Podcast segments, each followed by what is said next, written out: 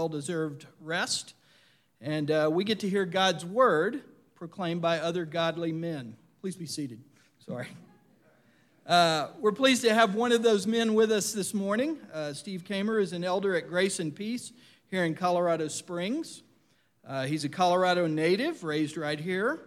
He and his wife Kendra have three boys Owen, Teo, and Kai. I think I got that right.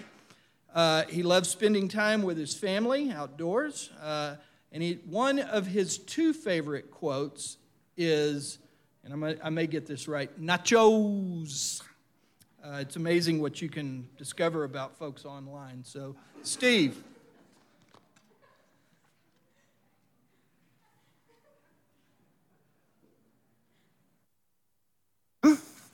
I don't know where he found that online, but I, I, guess he did. When, when you didn't send that in and someone says one of his favorite quotes, you pay attention. Um, it is good to be with you this morning. I'm going to open with our passage. Do you normally stand for the passage when we read it? Okay. I'm going to be reading from Isaiah 65 is our passage this morning, and I'll be reading verses 1 through 4 and then 17 until the end. This is God's word. I was ready to be sought by those who do not ask for me. I was ready to be found by those who did not seek me. I said, Here I am, here I am, to a nation that was not called by my name. I spread out my hands all the day to a rebellious people who walk in a way that is not good, following their own devices, a people who provoke me to my face continually, sacrificing in gardens and making offerings on bricks, who sit in tombs and spend the night in secret places, who eat pig's flesh and broth of tainted meat is in their vessels. For behold, I create a new heavens and a new earth, and the former things shall not be remembered, remembered or come to mind. But be glad and rejoice forever in that which I create. For behold, I create Jerusalem to be a joy and her people to be a gladness. I will rejoice in Jerusalem and be glad in my people. No more shall be heard in it the sound of weeping and the cry of distress. No more shall there be in it an infant who lives but a few days, or an old man who does not fill out his days. For the young man shall die a hundred years old, and the sinner a hundred years old shall be accursed. They shall build houses and inhabit them. They shall plant vineyards and eat their fruit. They shall not build and another inhabit. They shall not plant and another eat. For like the days of a tree shall the days of my people be, and my chosen shall long enjoy the work of their hands. They shall not labor in vain or bear children for calamity. For they shall be the offspring of the blessed of the Lord, and their descendants with them. Before they call, I will answer. While they are yet speaking, I will hear. The wolf and the lamb shall graze together, the lion eat straw like the ox, and the dust shall be the serpent's food. They shall not hurt or destroy in all my holy mountain, says the Lord. Let us pray. Heavenly Father, we thank you so much for your word this morning. I thank you for this glorious vision of the kingdom of God, what you have in store for us. And as we as we read it, as we dive in and meditate on your word, I pray that you would be seen as our beautiful Savior this morning. That you would be seen as a beautiful Christ and that you would be glorified, and that each of our hearts would be moved to love you and know you more. And we pray this in your name. Amen. Well, it is good to be with you this morning. It is a joy.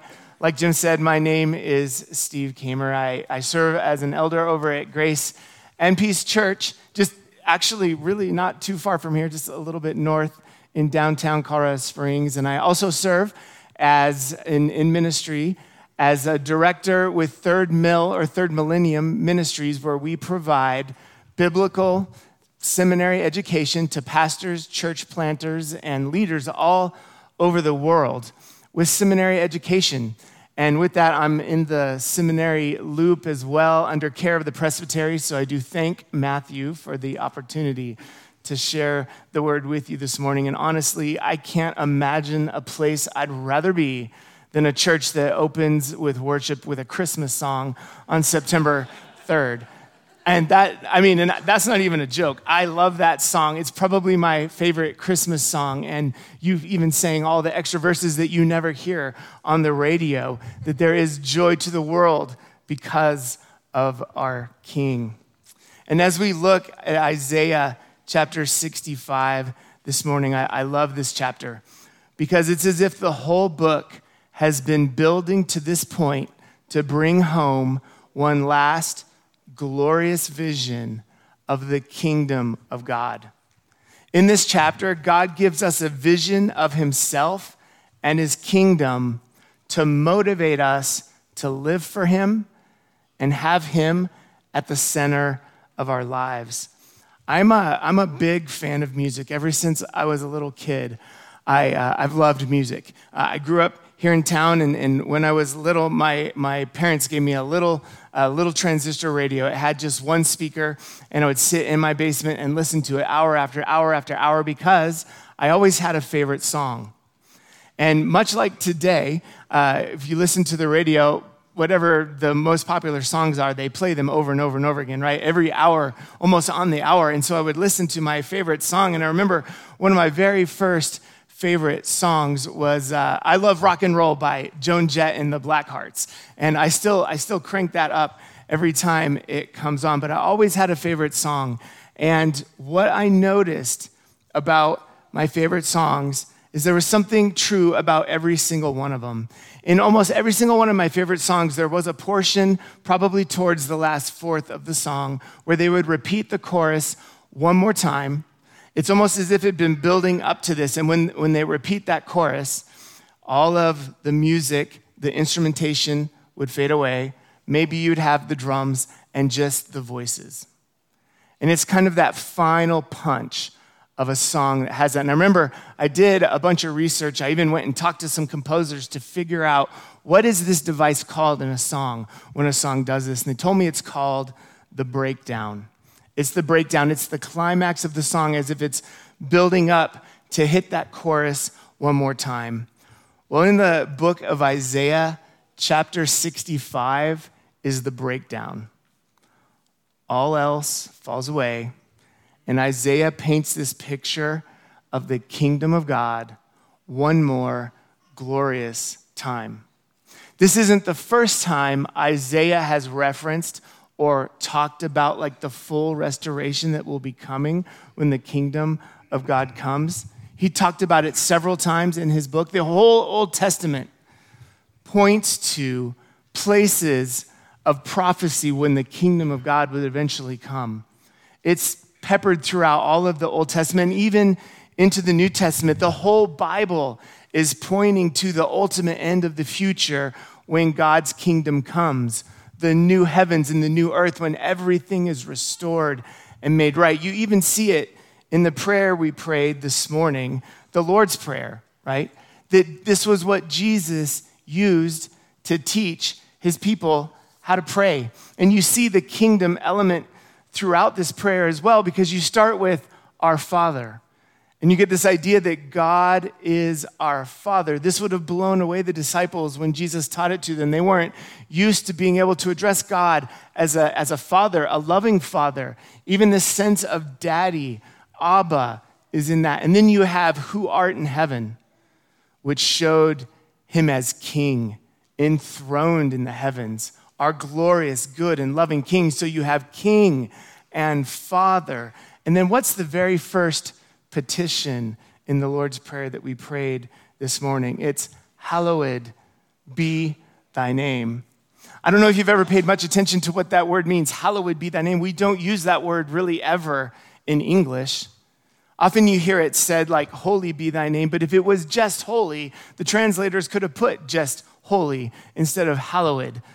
Because hallowed doesn't make a lot of sense. It's, there's not a great English equivalent to it, but it, it means so much more than just holy. It certainly encompasses holy, but hallowed we want God's name to be hallowed, and in fact, we're praying for it, is to treat something as absolutely sacred and ultimate, to make something your ultimate concern, to make it the most important thing in your life, to make it the most crucial thing, the ultimate thing in your life, the supreme beauty and the supreme aim of your life. So when we pray, Hallowed be thy name, we are praying that God's name, God, would be the most beautiful, central thing in all of our lives. I pray that it's one of the prayers I pray the most. I pray this for my family and my, my kids and my wife every day. And those I pray for, I always throw this in that God's name would be hallowed in their lives, that God's name would be hallowed in my life,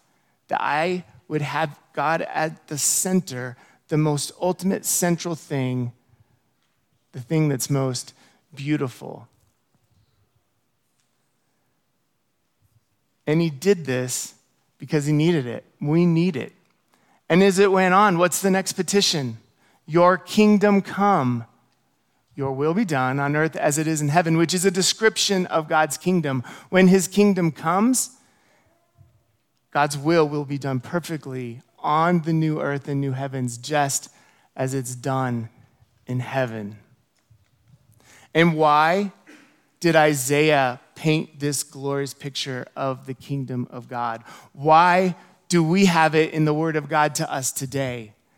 And it's because we need it, we needed it, we need it, and Israel needed it a little bit of a history of Israel. You guys are studying the book of Judges, right? And last week you discussed, uh, Matthew said it's the last decent judge.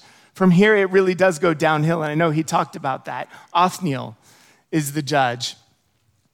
And what you see over and over again, as it, it's kind of a rough book. I, I, love the book of Judges, but it's kind of downhill from here. And you guys will get to experience that. I'll probably listen to them online because I really love the book of Judges. But each judge gets worse and worse. And the people of Israel continue to turn their back on God. They continue to marginalize God. They continue to move away and forsake Him and worship other gods. It happens all throughout the book of Judges. And you see that theme verse in the end of it where, where the author says, There is no king in Israel, and all the people did what was right in their own eyes. This theme doesn't exactly end in the book of Judges, unfortunately, and it goes through much of the history of Israel. We see the time of kings with Israel, and, and they, do, they do have some times that are beautiful under King David and King Solomon, but they end up in a similar place to where they are in Judges, forsaking God, forgetting God, and worshiping other gods. And Isaiah is prophesying in chapter 65 about the Babylonian exile where the Babylonians had come into the southern tribe of Judah and carried them off into exile, and they're in exile suffering. And Isaiah is prophesying to them because he wrote this glorious vision of the kingdom so that they would remember God, so that they would walk with God, so that they would serve God, so that they would see God as the most central, beautiful thing in their lives. They needed to hear it. And we need the exact same thing, right? I think it's hard for us to use a word like forsaking God. You can easily see it in the Old Testament that the people of Israel did that, but we do it too. It's really easy for us to forsake God as well, to turn to other things. We, we might not like bow down physically and worship other gods like the people of Israel did. But we can find ourselves marginalizing God, pushing him out to the suburbs, and worshiping something else that we think we need.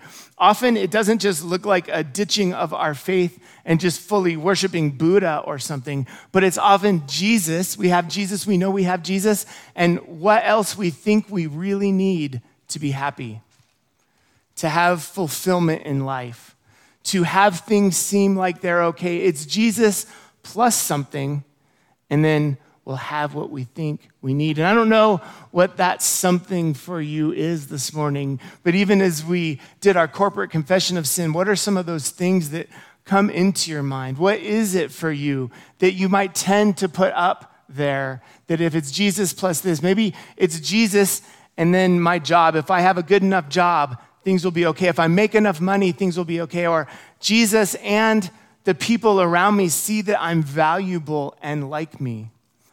Or maybe it's Jesus and um, I'm physically fit and can climb all these mountains behind us, and people will notice that. Or maybe it's Jesus and I'm in control and people do what I think they should do. Or Jesus plus I get my way and things, people do the things I want them to do, or my Jesus plus my kids turn out well, or Jesus plus I have the perfect spouse. I mean, it, it, I could go on and on and on. What is it for you this morning? I know, I know I do this. I'm not free from this at all, but I think often it's for me, it's Jesus plus being comfortable. I struggle with the idol of comfort because whatever that other thing is does become your God. And when you don't have it, it can be very destructive. And that's how you can see what those things are when they're taken away from you. How does your heart respond? When I lose my comfort, my heart can respond pretty poorly. Uh, I, we, there's four drivers in our family. The two oldest kids drive, and I, we have like six cars right now because two of them keep breaking before we can get rid of them. And every time I get a call from one of my children, uh, the car broke and you need to come pick me up. My wife can attest to this. I tank a little bit, and I'm just like, like we can't go on like this, blah, blah, blah. It's because my comfort has been disrupted. And you see it right there that I'm responding not with this scene of the King Jesus and God being the most beautiful thing in my life at the center, but that, man, if my comfort gets disrupted, there's gonna be heck to pay, right? What is it for you this morning?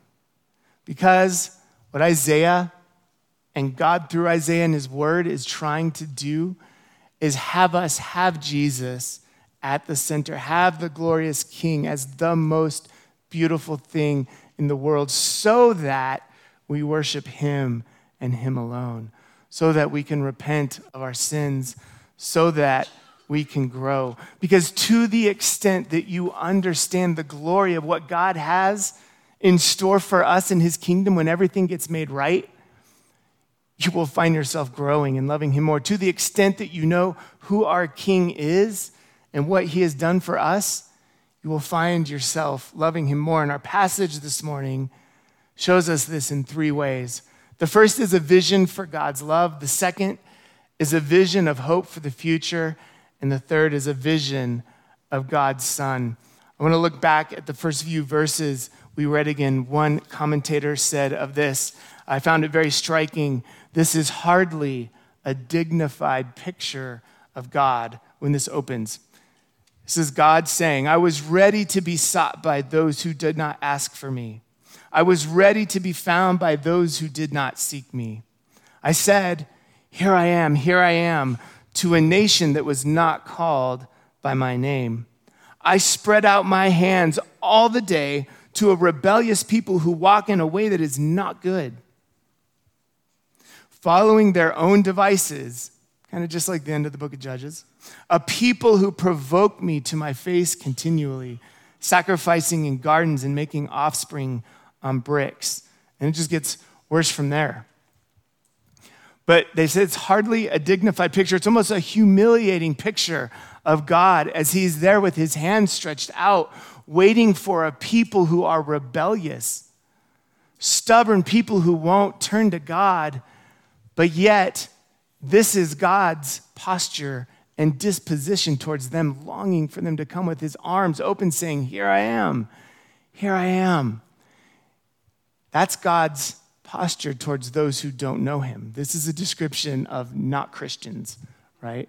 People who don't know the Lord. This is God's posture towards them. If you're here this morning and you've never put your faith in Christ or you haven't trusted him you don't know the Lord Jesus, this is his posture towards you. This might not be what you usually think his posture is. Normally, I think it's easier to see it like this you know, arms folded. Almost lost my there. Tapping his foot, you know, wagging, like, you better get things right, or it's all going to be a lot of trouble for you. I think that's what's often portrayed, but that's not God's posture towards you. And what about the rest of us here who know the Lord? Each of you know people who don't. Maybe it's your neighbor across the street who doesn't know Jesus. Maybe it's a coworker who doesn't know Jesus. Maybe it's your neighbor who's actually not very nice and he's mean and you don't like him very much. Or maybe it's that coworker who's a Democrat when you're a Republican or a Republican when you're a Democrat and you fight about it all the time and you don't really like them. You find it hard to want to see them come to Christ. But this is his disposition towards them as well, right? How does your disposition towards them reflect God's? Because this is an opportunity for us to be involved in God's kingdom work, to be engaged in showing them God's heart towards them, right? This is an, an opportunity for us to be engaged with the King in the Great Commission, to represent Him to other people. Or how do you represent God on social media or on Facebook or on Twitter? Is it like this? I mean, I have no idea. I don't know a lot of you, but I know on Twitter and all the social media that a lot of times we see Christ represented by people who represent him with arrogance and pride, no gentleness, and a mean spirit. It's not this. Here I am, here I am. All day long, come to me. But it's an opportunity. As you see God's love for those, does it move your heart? That vision of it, to have a heart like that as well? Do you feel it moving your heart as you see God love those around you who don't know Him, even those that are hard to love. Secondly, we see in this passage a hope for the future. A hope for the future. In the Old Testament, as the Israelites were waiting for the Messiah, there were two main things that happened over and over again that they were looking for, that they knew that was prophesied that the Messiah would bring. The Israelites didn't realize that Jesus was going to come and really sort of start and inaugurate the kingdom, but then there was going to be a big gap that we're living in, and that when Jesus would return a second time, or come a second time, return, and bring in the full kingdom. But they were looking for these two blessings. The first was an end to all the evil in the world and all the evil people who had continually been subjecting the people of Israel to suffering. And the second one was a full ushering in of the blessings of full restoration. We see it, I didn't read this part uh, in the passage this morning, but it's still, it's just right after where I stopped in verse 11 of chapter 65. Uh, God says this because, you know, the people of Israel had been suffering a lot under foreign powers for many, many, many hundreds of years. You had the Egyptians, and then you had the Philistines that they were struggling with, and you get the Assyrians who totally ravaged the northern kingdom. Then you have the Babylonians, and this is going to go on and on and on into the Persians and the Greeks and the Romans. The people of Israel longed for the restoration from the evil governments that were subjecting them to slavery and killing them and just bad after bad after bad. And they knew that Jesus was going to bring, the Messiah was going to bring justice. So, verse 11 But you who forsake the Lord, who forget my holy mountain, who set a table for fortune and fill cups of mixed wine for destiny, I will destine you to the sword. And all of you shall bow down to the slaughter, because when I called, you did not answer. When I spoke, you did not listen but you did what was evil in my eyes and chose what I did not delight in. Here comes. Therefore, says the Lord God Behold, my servant shall eat, but you shall grow hungry. Behold, my servant shall drink, but you shall be thirsty. Behold, my servants shall rejoice, but you shall be put to shame. Behold, my servant shall sing, shall sing of gladness of heart but you shall cry out for pain of heart and shall wail for breaking of spirit. This is the justice that will come to those who do evil. This is a description of hell.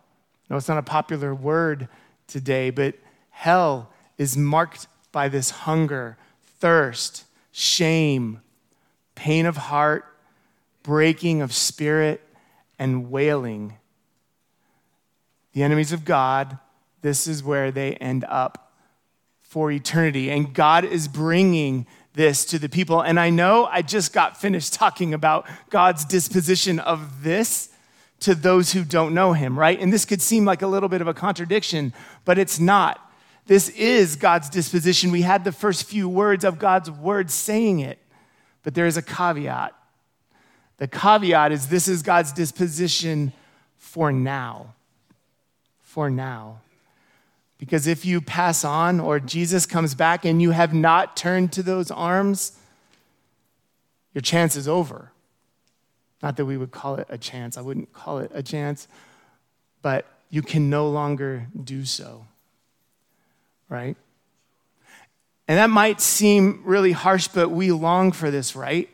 We long to see injust, we long to see justice in the world. Every single one of us, probably Christian or not, we long to see an end of injustice, genocide, terrorism, trafficking of women and children. We can identify with the Israelites and we see that when God comes, when the kingdom comes, that will be dealt with. God will bring justice. Evil will be abolished.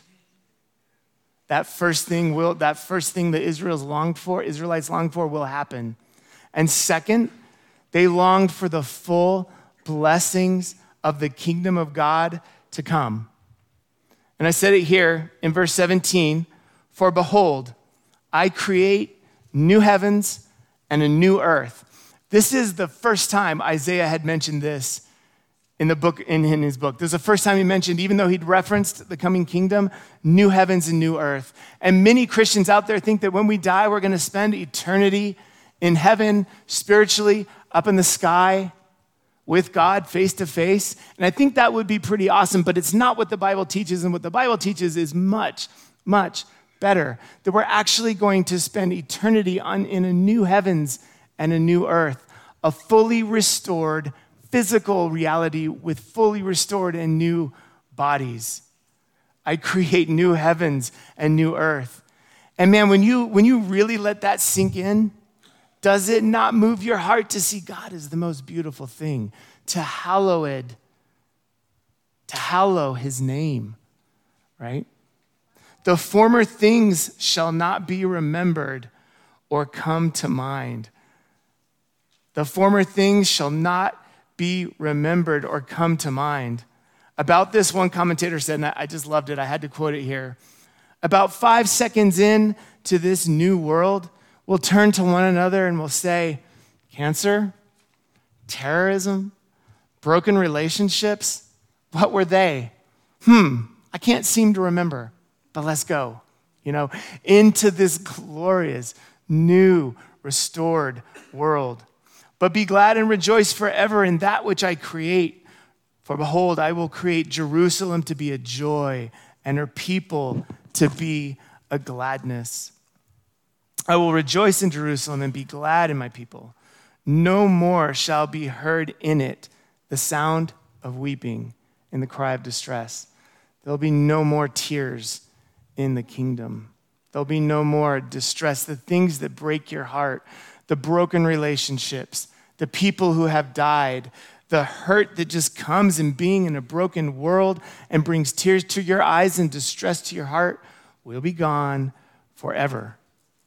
No more shall there be in it an infant who lives but a few days, or an old man who does not fill out his days. For the young man shall die a hundred years old, and the sinner a hundred years old shall be accursed. Um, it's not that there will be death in the kingdom. We know that from all sorts of other places in Scripture, but Isaiah here is using a poetic understatement to get them to understand the only thing they've ever known is death and hurt will be gone in a way that is even hard for them to comprehend. They shall build houses and inhabit them. They shall plant vineyards and eat them. They shall not build and another inhabit. Other countries aren't going to come over and take your homes. Other people aren't going to steal from you. They shall plant and they shall not plant and another eat. People won't steal your food. This speaks to even relational restoration for everyone. And it goes on and on and on. I, I, encourage you to go home and study the rest. I could talk for way longer than I have about the rest of Isaiah 65 and how awesome the picture of God's coming kingdom is going to be. And here's the deal How is God going to do this? How's God going to do this? In, uh, in one of the places earlier in the book of Isaiah that God is ta- that Isaiah is talking about the kingdom, in Isaiah 52:10, he says this, and I love this image. I've been praying it all week. I've been working it into my life and into my heart. And it says, as it's talking about the kingdom that's coming, Isaiah says this The Lord has bared his holy arm before the eyes of all nations, and all the ends of the earth will see the salvation of our God. The Lord has bared his holy arm. This is an idiom in Hebrew for an idiom almost exactly like it that we have to roll up our long and loose sleeves, to roll up our sleeves. Have you ever rolled up your sleeves to do something like you're getting ready to do some hard work? That's kind of what it meant. And God is rolling up his sleeves to show the strength of his arm, to engage in strenuous hard work. And here's what I can guarantee you if the all powerful, all good, all loving God of the universe is rolling up his sleeves to make sure salvation happens and the kingdom comes, you can be sure it's going to come. There is no question. It's like watching a Rocky movie when you know he's going to win no matter what, only infinitely greater. It's like watching a movie where you know, because you've seen it before, that good triumphs over evil, but infinitely greater. God is rolling up his arms, he's rolling up his sleeves to bring salvation in the kingdom into your life. And can you see that the more we get that, the more that you're able to meditate on that, to trust that, to let that work its way deeply into the, to your heart, the more you'll be able to hallow God's name, the more you'll be able to see Him as our beautiful Savior, the more you'll be able to obey Him and walk with Him in troubled times because you know what He has done in the future that He has in store for you. But it gets even better because after having a vision of hope for the future, we have a vision of God's Son, Jesus, who we also see here. Because it's very important that you see that without Jesus, his life, death, and resurrection to pay the price for our sins and give us new life, none of this would be possible. There would be no kingdom coming, there would be no restoration, there would be no forgiveness of sins. And remember when I said at the beginning, uh, when you have Isaiah pointing out that, well, God is stretching out his hands. And I said that's almost a humiliating picture of God's love. We have an even more humiliating picture of God's love in Philippians chapter 2, verses 7 and 8, when it says of Jesus, he emptied himself by taking the form of a servant and being born in the likeness of men. He humbled himself, humbled himself by becoming obedient to the point of death, even death on the cross. Our passage starts out with God saying that He held out His hands all day long, saying, Here I am, here I am, where there's going to be a second stretching out of hands. Because Jesus on the cross had his hand stretched out and nailed to it. And there, remember that description of hell I read? The hunger and thirst and shame and pain of heart and wailing fell on him so that it would never have to fall on you. Several years ago, uh, I guess 15 years ago, uh, we served with a Cru or Campus Crusade for Christ, and we were in Long Beach, California for the summer, taking college students on a summer mission. And it was Father's Day. And uh, we were in our hotel room that we were living in for the summer. And my middle son, Teo, he was two years old. He's about this big, and he's walking across the room, headed towards a window that had a little banister of the window about right here, the same height as his head. And he's walking over it to look out at the ocean. We're getting ready for church. It's Father's Day. Kendra had made a coffee cake. And on his way over there, he trips and he hits his head on the corner right here right above his eye on the corner of that windowsill. And, I, and, he started to cry, and I didn't know how bad it was yet, but as any parent would, I jumped up and I got over to him and I picked him up. And as I turned him around, I saw that his eye was split all the way open, all the way to the bone. And right away, I, I told Kendra, I was like, we got to go to the hospital. And she's like, what? And I was like, look. And she's like, oh. And so we jumped in the car and we ran to the emergency room. And uh, I hadn't given much thought to how you give stitches to a two year old. But of course, the doctors have. And he needed stitches, and they brought him in, and there's a special table for a child. Because when you're giving stitches right above the eye, you need a kid not to move. And this table has a lot of straps on it, and they strap down his legs, and they strap down his chest, and they strap down his arm, and last, they strap down his head. And Teo was completely, thankfully, I don't think he remembers this, but he was completely unable to move. And then comes out the big needle, right? If you've ever had stitches, that big needle that goes in first to numb it up so they can give you the stitches, and they stuck that right in that giant hole above his eye. And I remember I was sitting there, I had my hands on the, on the chair, and I was squeezing it so hard because what I really wanted to do, even though I knew the doctor was helping him, was jump over that table and throw him out the window. But there was Teo. He had no idea what was going on. He was terrified. He was scared, and a strange man had strapped him to a table and was hurting him. He didn't know it was to make him better. And Kendra and I sat there, and I had my hand on his leg, and, and Kendra had his hand, her hand on him, and we're just like, it's going to be okay. We're comforting him. We're walking our two year old through this. And I remember he was okay. If you see him later, he's still got the scar right here. But uh, I remember thinking later, what is the worst thing that it could have possibly happened to Teo in that moment. And I think what the worst thing was is if his mother and I would have got up, turned around, and walked out the door and been like, You're on your own, Teo. Your comfort's gone. You got to take care of this. Jesus on the cross had this, but infinitely greater. Jesus, who had had a perfect relationship from eternity past, of intimacy, of this kind of kingdom beauty and intimacy with his Father. On the cross, as he bore our sins, it's as if God got up, turned around, and walked out of the room and left him alone. He turned his back on him because he could not be in the face of that sin. And it was infinite pain. It was the pain of hell and shame. And he did that for us so that the kingdom could come to us.